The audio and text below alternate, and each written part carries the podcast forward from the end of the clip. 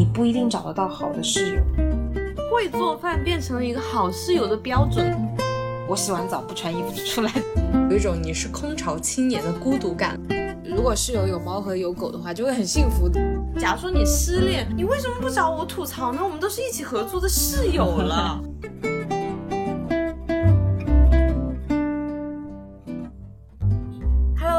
好，又见面了。我我们又要继续关于职场人租房的话题了。我是一直都一个人租房子的一万，我是希望自己能够早日成为房东的某某。这个真的像论文一样。我们加起来十年的租房经历，确实有很多很多的话好说。这一次我们终于要接近最终回了，最终章。我们到目前为止已经聊了花多少钱选房子，选房子怎么选。怎么协调好房子内部的关系？最后是我们今天最重要的，就是怎么挑选室友的问题。嗯，不知道我们的听众平时自己是一个人租房的，还是和别人一起合租的？不知道你们的室友是怎么样？反正我以前租房的时候，室友是，嗯，一言难尽。今天也要好好的跟大家聊一下这个问题。我的室友人还挺好的哎，那你运气很好哎，你是每一任室友都很好吗？我只经历过一任室友，所以我印象就非常的好。啊，对，那我经历过可多室友了。哎，那你觉得室友需要去挑吗？怎么挑呀？反正我租房子的时候都是室友挑我，因为我是后面进去的那一个。哎，我也大多数都是这样子，这样省很多事情，因为你自己不用辛辛苦苦的看房子，然后再去招室友，都是别人挑好了，然后再来挑你。但是我每次租房子的时候，都是比如说啊，像那种我们之前聊的链家、自如啊那种平台，就是它只是租房间而已，所以你并不知道你周围会是什么样的人租进来。哦，我不是在平台上选的，我是在豆瓣小组上面看人家租了一整套，比如说隔壁房间的人各种各样的原因离开了，所以他需要再找一个室友来续租。哦，那我也有一次是这样的情况。而且我那次还挺搞笑的，我是在理发的时候顺便问了一嘴理发师，我说你住在附近吗？你搞到人我说你家还有房间吗？对，他说你家还有房间吗？他说嗯有哎，然后我就住进去了。很巧，真的是缘分，超级巧。所以这也是一个方法之一吧，就是希望大家去自己想要租赁的地方附近去看看那些服务人口是不是也住在附近，没准就可以挑到自己喜欢的房子。说到合租啊，我之前打算搬家的时候，肯定也觉得城中村没有那么的方便嘛，嗯，就想找一个性价比比较高的。但是市区有一个很麻烦，就是我觉得市区真的太适合情侣一起合租了，啊，没错，或者是好朋友，单身真的太难，单身又想一个人住，基本上以我们目前现在的工资来说是不可能的，对，或者说你工资的大半都是交房租。拿工资八千块举例，可能你有四千就拿去租个一室一厅，对，甚至没有厅，对。那你想啊，那好，那我就合租，你又不知道又遇到什么样的室友，而且合租很有可能市中心的话要三千块，就是跟你一个人租一室一厅可能差距没有那么大，但是你要跟别人共享一个客厅的时候，就觉得，哎，这多的一千到底出不出呢？我有些时候就很犹豫，就比如说我很想租一个四千的房子。做二房东嘛，嗯，就偷偷的嘛，这样我和别人相当于就是合租，我们每人交两千，那就很划算，嗯，因为同样的价格的话，合租的话我要交三千，嗯，另一个人交三千，就两个人加起来就六千，忍不住想要撺掇他们和我一起租房子呢。自己如果租一室一厅的话，当二房东就是最大的点在于你不一定找得到好的室友，而且你的室友万一不租了，你就要负担那个一个月的房租，就负担不起啊，就很贵，对，之所以单身经济。它成为一个经济，嗯，就是因为单身的这个市场可以多收钱。什么时候最想要男朋友？就是想换房子，觉得自己一个人租房子太贵的时候，就啊，要是有个男朋友肯跟我 A A 合租就好了。男朋友不行，女朋友也可以啊。对，就是当时就会觉得，四千块一室一厅太贵了。但是如果两个人一起租，一个人付两千，很划算。忍肉一下也不是不可以，就是那种感觉，嗯。其实情侣就很适合在城市打拼。总的来说，还是人在家靠父母，出外靠朋友。嗯，有朋友比较多，然后刚好两个人能够租到一起，那就是运气很好了。我有个朋友，她跟她男朋友租望京那一带，望京大概是哪里嘛？就 CBD 附近，嗯，房租就大概就四千，嗯，有个坏处就是他们两个吵架了，也只能在那一间房间啊，对，就没有地方去，一线城市谁都不认识，你吵架怎么办？你要我出去开个房自己过一晚上，然后我生气我就是不理你嘛？不可能，所以很多职场人都会感叹啊，要不是因为房租贵，我五百年前早就搬走了。当两个人一起合租的时候，就会碰到私人空间被侵占的问题。像我们两个人之所以愿意一个人住，就是因为自由。嗯，我洗完澡不穿衣服就出来，对吧？对不起，就是举了一个很不好的例子，但就是这个意思，就是很爽。对我晚上想几点睡几点睡，早上想几点起几点起，就是整个房间不会有另外一个人打扰我。但是如果是两个人在一起的话，一旦生活关系上不能互相体贴，上一期我们也提到的生活习惯的问题。比如说你要休息了，但是对方却在放音乐啊，这就很头疼了。哪怕一些很细小的习惯，哪怕是这个人起的比你早那么一个小时，你就睡得有愧疚，都会很爆炸。比如说他比你早起一个小时，那他不能做饭，因为会吵到你。嗯，那他就可能饿一个小时要等你，等着你堪堪起来，或者说他做好饭了之后，长期以往就会有一种好像他一直在付出的。之前我不是在北京合租，嗯。我隔壁住两个女生，我自己一个人住另外一间。他们两个客厅吃外卖的时候，我就很不好意思，嗯，或者是我叫了外卖，我就想赶紧吃完，就免得就是占用他们的空间，就一定要去将就另外一个人。对，如果是不认识的话，可能就会有一种很主动的意识，就是要礼貌，这个地方我不能占用太久，对吧？嗯嗯。但如果是认识的话，大家都会有一种，嗯，这是我家，是你的问题。两个人就会吵起来，就说我平时付出那么多，然后他说我也没有说什么呀。这个我自己的肺腑之言就是觉得，当你真的是做的比较少的那个的时候，嘴一定要甜。就算你不能做很多，但是你嘴如果很甜的话，就那个李诞就是这样，从来不做事情，但是他负责给大家讲笑话，给大家买酒喝，为这个关系的持续付出点什么的话，对方感受到你的心意，他就不会这么累了。嗯，但如果始终是一个人说。哦，这个人做饭很好吃，所以每次就是让他做，然后你每次就啊吃吃吃吃吃吃吃这样的性格，或者说经常说，哎呀，我今天晚上回不来了，你做的那一桌子菜我们明天再吃，或者怎么怎么样的话，那另外一个人就会极其的累，而这个累总有一天会回报到自己身上。我有一次回重庆。我那个朋友每天还要上班，然后我为了表示感恩住他家，嗯，我给他做了一个星期的盒饭，让他带去盒饭。哦，我给他做了一个星期的便当，让他带去公司吃。那你知道我的那个料理？你的料理是什么？就这世界上没有更难吃，是不是？我每次都会感叹，怎么世界上有人做菜这么难吃？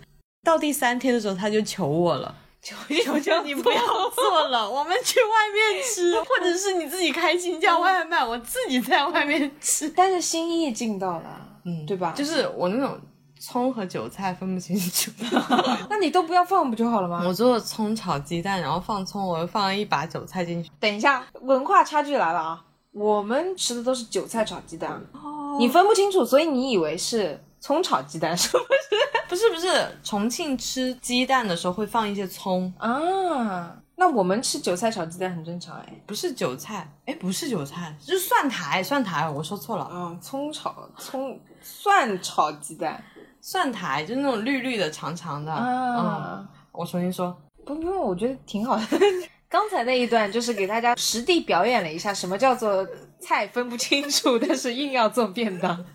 所以能想象到，就是那个朋友过着什么样的生活？蒜苔、葱、韭菜，然后搞不清楚，然后我要硬他做一个 番茄炒鸡蛋，放蒜苔进去，然后第三天，求求你不要再做了。我就嗯，你居然说我做难吃，那我就看下厨房。下厨房上面就安利说，一切的菜都要用糖调味，然后我就先放油，加了冰糖。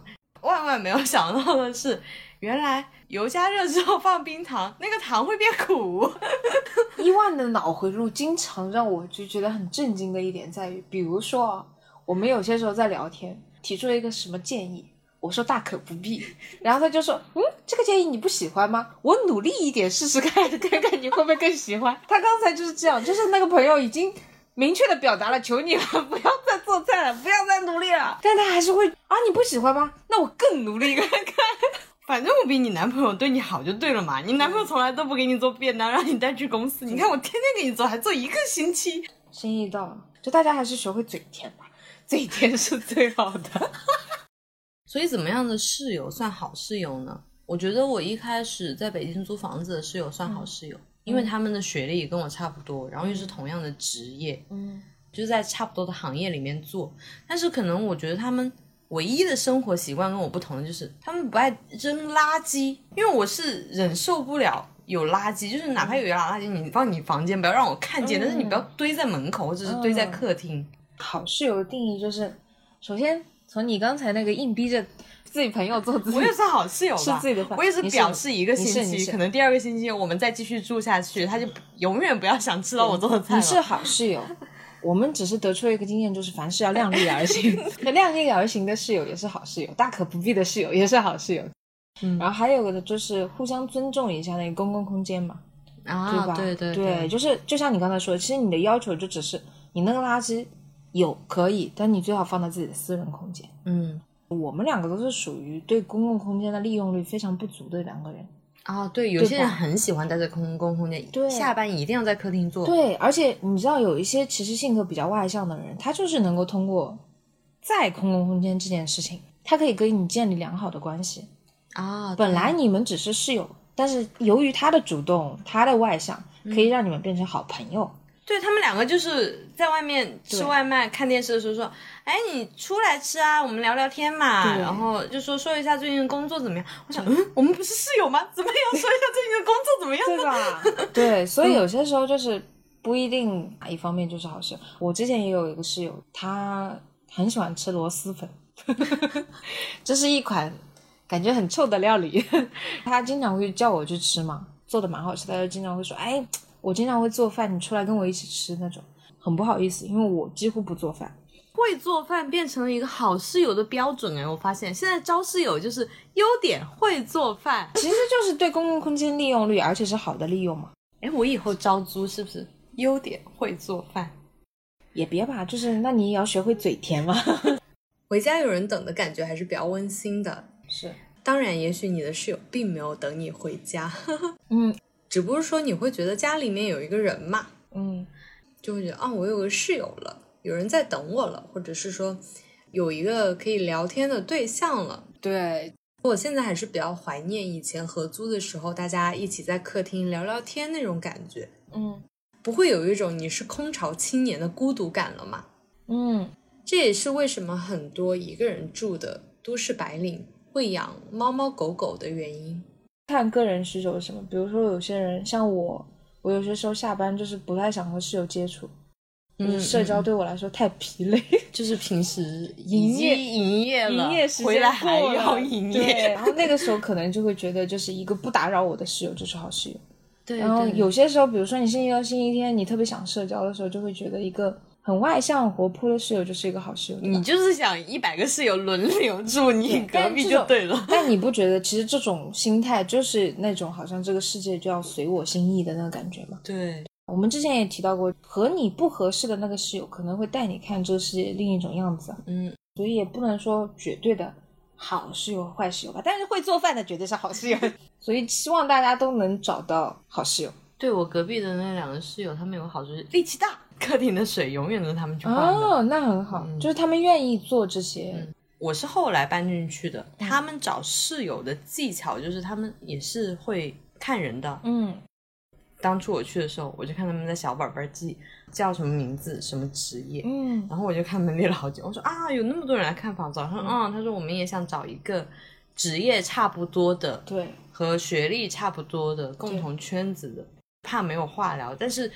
没有话聊也没有关系，至少说不要差太多生活方式什么的。如果我们想要被比较我们认可的人挑做室友的话，嗯，也要表现出，比如说换换饮水机的水啦，做做饭啦，就主动一点，不要总想着好像要受别人的恩惠，多做一点，对方就会觉得，哎，你这个人蛮好的，蛮值得交的，嗯，对方也会多做一点，这样一来二去，两个人就真的可以成为朋友了。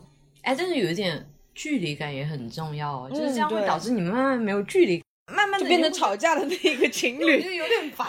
对，就变成吵架的小情侣。对，你能不能把客厅的垃圾扔一下？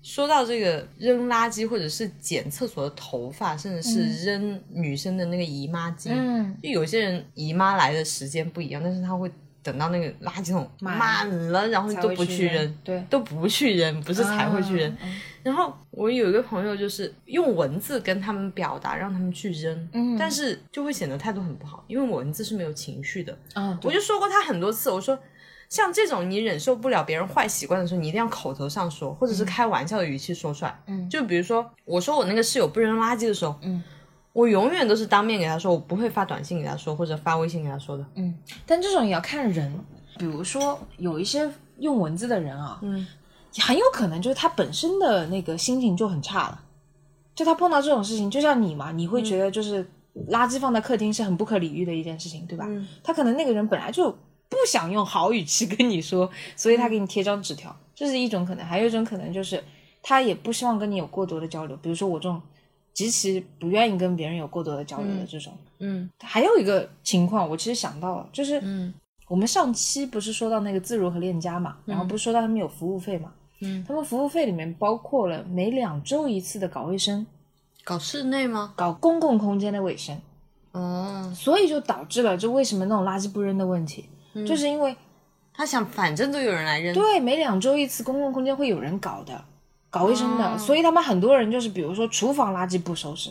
卫生间垃圾不收拾，但凡是公共空间的，他就等着那个阿姨来打扫。哇，真的很懒哎，自己住啊。这个事情其实还碰到了一个点，就是疫情期间有些阿姨回不来，嗯，然后就会发现那种合租的房里炸了，你知道吗？因为大家都没有那个搞卫生的习惯，啊，就看谁顶得过谁。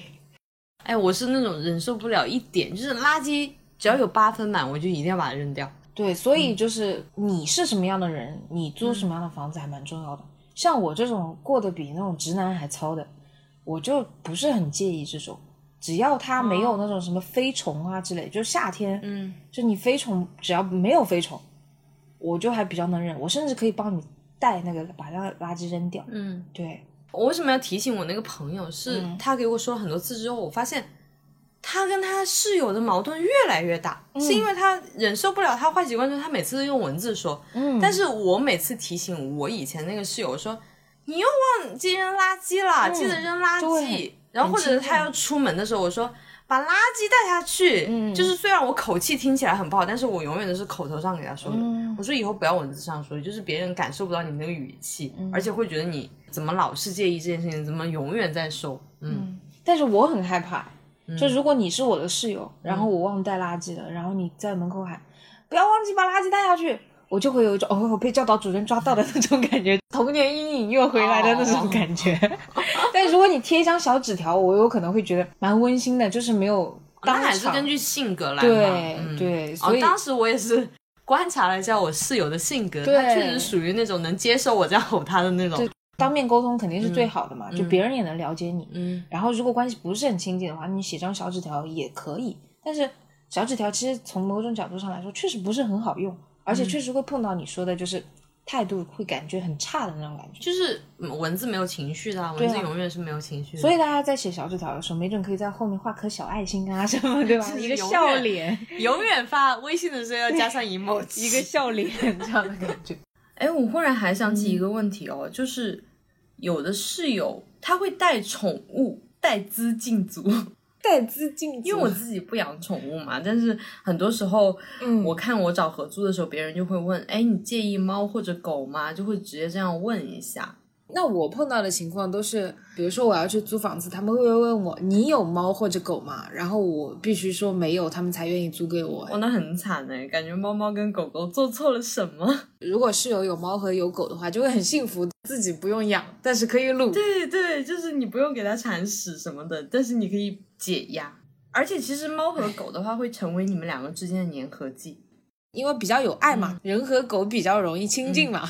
从另外一个角度说，就如果这个猫猫狗狗不是你喜欢的那种嗯，嗯。性格，比如说有一些猫和有一些狗，猫到了发情期的时候，或者狗特别不听话的时候，然后在半夜疯狂的喊叫，那那个时候你肯定就受不了了。我以前有个朋友，就是他的室友有养一只猫，但是他就心里面就非常的烦躁，因为那位室友不怎么经常的清理猫的，嗯嗯嗯，是，唉，我很难想象，就是和这样的猫猫狗狗住在一个房子里，就并不是说好像那个味道有多惹人厌，只是说你会有一种这样的感觉，就是你走到这个地方，它那个空气的味道是不是你想回家之后闻到的那个味道？我之前有一个养猫的室友，他的猫跑到我房间里来了，然后那你就强撸啊，强撸灰飞烟灭，也不用把它撸到灰飞烟灭。那只猫想和我睡，我不知道我室友平时是怎么养的，就把这个猫养的这么肥，养的跟女朋友一样，特别娇气。你走到哪里，它走到哪里，然后你只要坐下来，它就要你陪它玩，然后你只要躺下，它就要和你一起睡，然后它一起睡还不安分，超多毛，然后又要在你身上跳来跳去，哇，超可怕！我倒是不准猫猫狗狗上床，包括我们家的狗，我也不准它上床。我最喜欢我家狗的时候，就是它去宠物店刚洗完澡的时候，那个时候它非常受宠，非常非常。当然啦，大家都喜欢干干净净的，所以还是要爱干净啊。无论如何，真的跟我们室友的话题也是不谋而合啦。就是不管怎么样，爱干净总是没有错的。那如果大家有自己养猫养狗，或者说有碰到过养猫养狗的室友的话，也可以跟我们分享一下你们之间的趣闻。你是在歧视没有猫没有狗的朋友们吗？其实他们也可以跟我们分享合租的快乐啊！你看哈，无论是自己一个人租房子，还是说你跟别人合租，追寻的就是一个比较舒适的环境嘛。嗯，因为毕竟大家住在一起，还是不希望对方互相都有一个很不好的成见。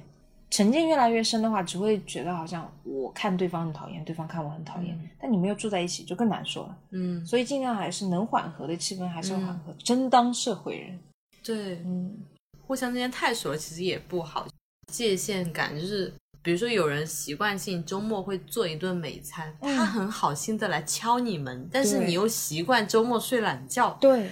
但是他就觉得，嗯，我们这么熟了，我敲一下你们怎么了呢？你还发脾气？对。假如说你失恋，你为什么不找我吐槽呢？我们都是一起合租的室友了，是，所以界限感真的很难把控。不仅仅是室友了，室友主要是因为大家每天都能见到嘛，嗯，所以那个关系就更难把控。就跟为什么两个人做朋友很好，但是做男女朋友就。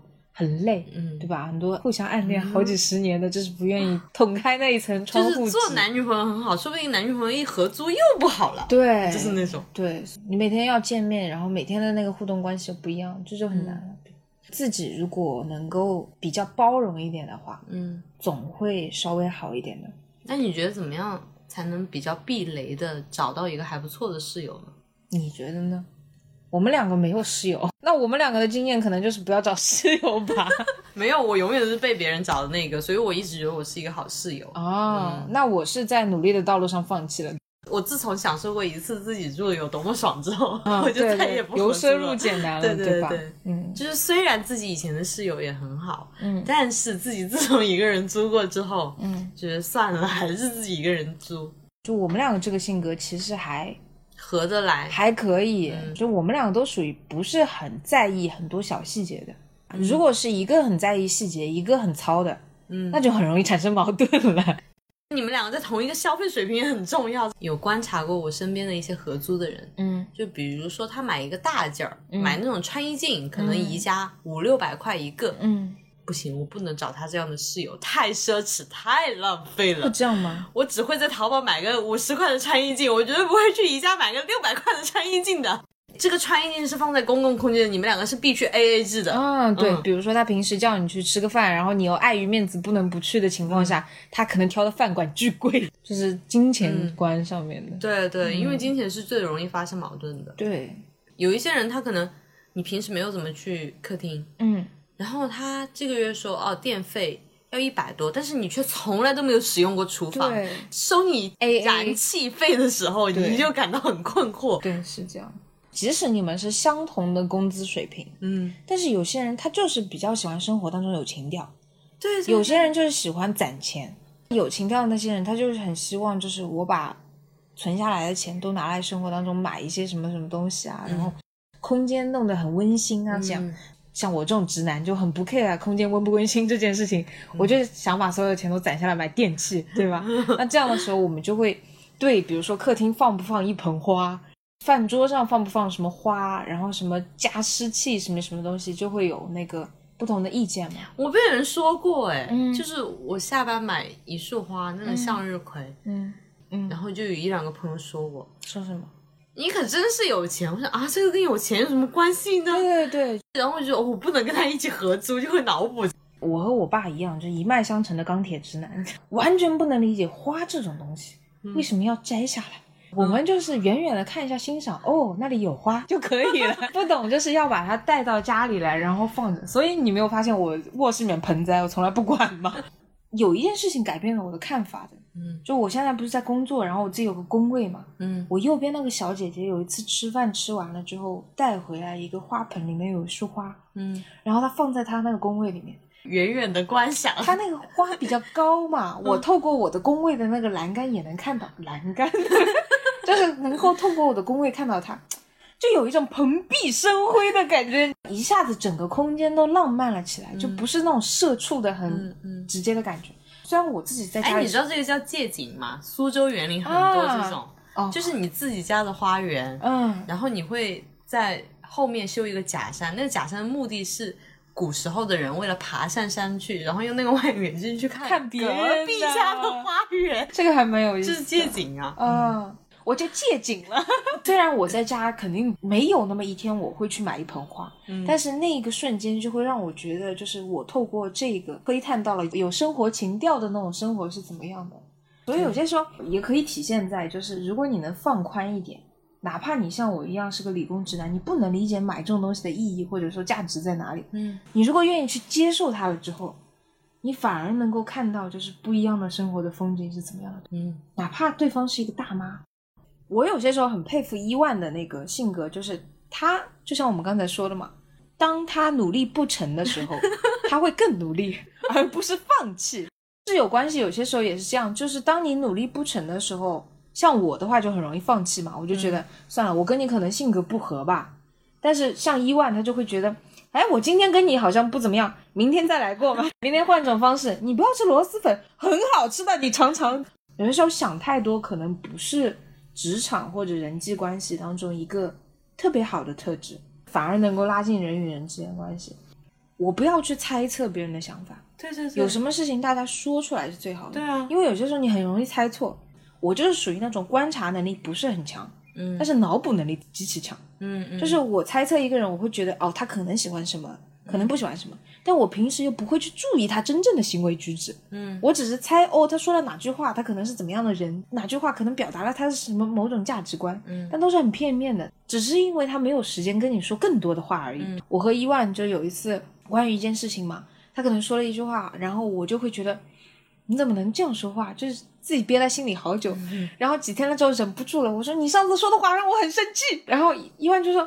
啊，我不是这个意思啊！就有些时候误会就很容易解开，但是其实也要看你遇到什么人，因为你遇到我这种人，我解释一下我不是这个意思，然后我也不会 care 你对我的误会，解释开了就好。但是有些人就会觉得啊，你怎么可以这样误会我？然后他就直接不理你了。所以就是也要看人嘛，如果光靠猜测的话，你永远不知道那个人是怎么样的人。就包括你说，万一对方就说你怎么能够误会我，那你就道歉嘛，就是你还可以继续推进这个关系，而不是说止步不前了。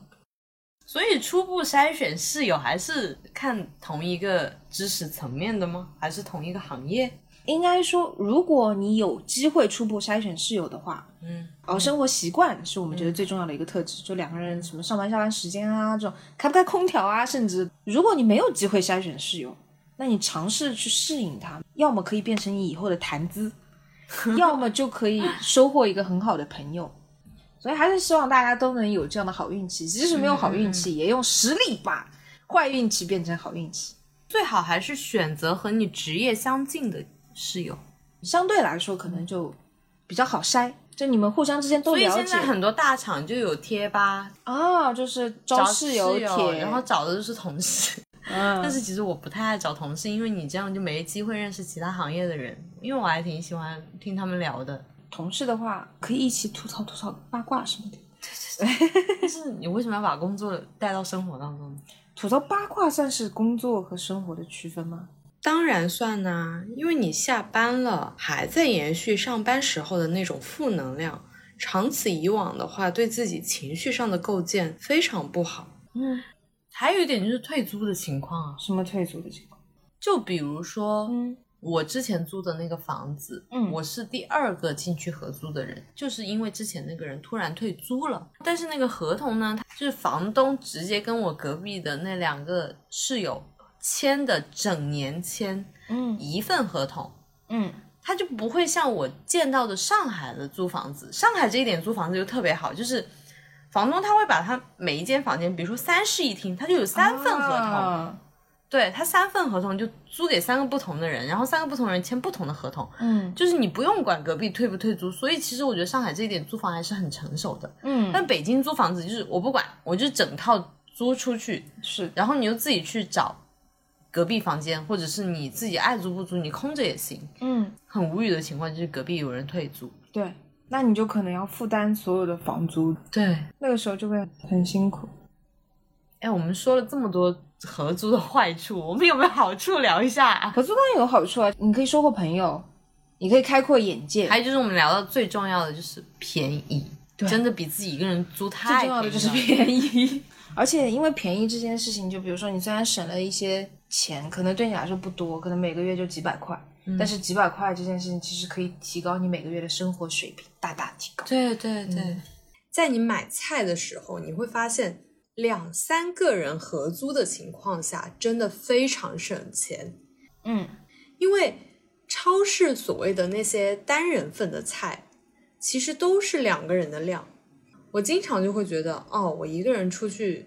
买菜的那些钱，然后我还要洗菜、做饭，还要洗碗，还不如叫一顿外卖来的划算。嗯，合租的话，有一点会让你感受到，就是和人倾诉这件事情，对于有一些人来说太重要了，算是你工作之余的一个情感的抒发。对，因为你不可能永远吐槽工作，你还是要跟社交的一个渠道。合租有合租的好处嘛？我们刚才也说了，就是除非你有像我们这样特别。极其明确的需要就不合租。对我们极其明确的需要，就是我们可能社交的欲望低一点，然后对生活说嫌麻烦，就是室友合不合得来啊，要怎么怎么样。说穿了，就是在这条道路上放弃的人，嗯，愿意花这个钱去省去很多麻烦，但是也同时就省去了很多优点，嗯啊，就是去。所以还是希望大家能够按照自己的真实需要，找到最好最适合的房子。好吧，那我们这一期聊了什么样的室友室友算好室友？租房这件事情聊完了，相信也是解了很多听众心里的一个巨大的困惑吧。应该很多听众朋友们也多多少少遇到跟我们类似的情况。就说不完的故事。如果有这样的情况的话，请一定要在下方的留言区跟我们分享。比如说有什么租房信息，我们在下面留言。留言，我觉得要搭建一个租房的桥梁吗？就是你看，我们刚才又聊到了兴趣相同这件事情。听我们节目的观众也是很相似的一批人，没准他们就可以通过我们的平台。收获网络情缘一线牵，哪有？万一听我们的听众都像 Nico 一样有车有房，有那我们就祝大家新年大吉，年年有余。好了，那我们这期就到这里了。我是希望自己下一次要么有房子，要么能租到性价比比较高的单身公寓的一万。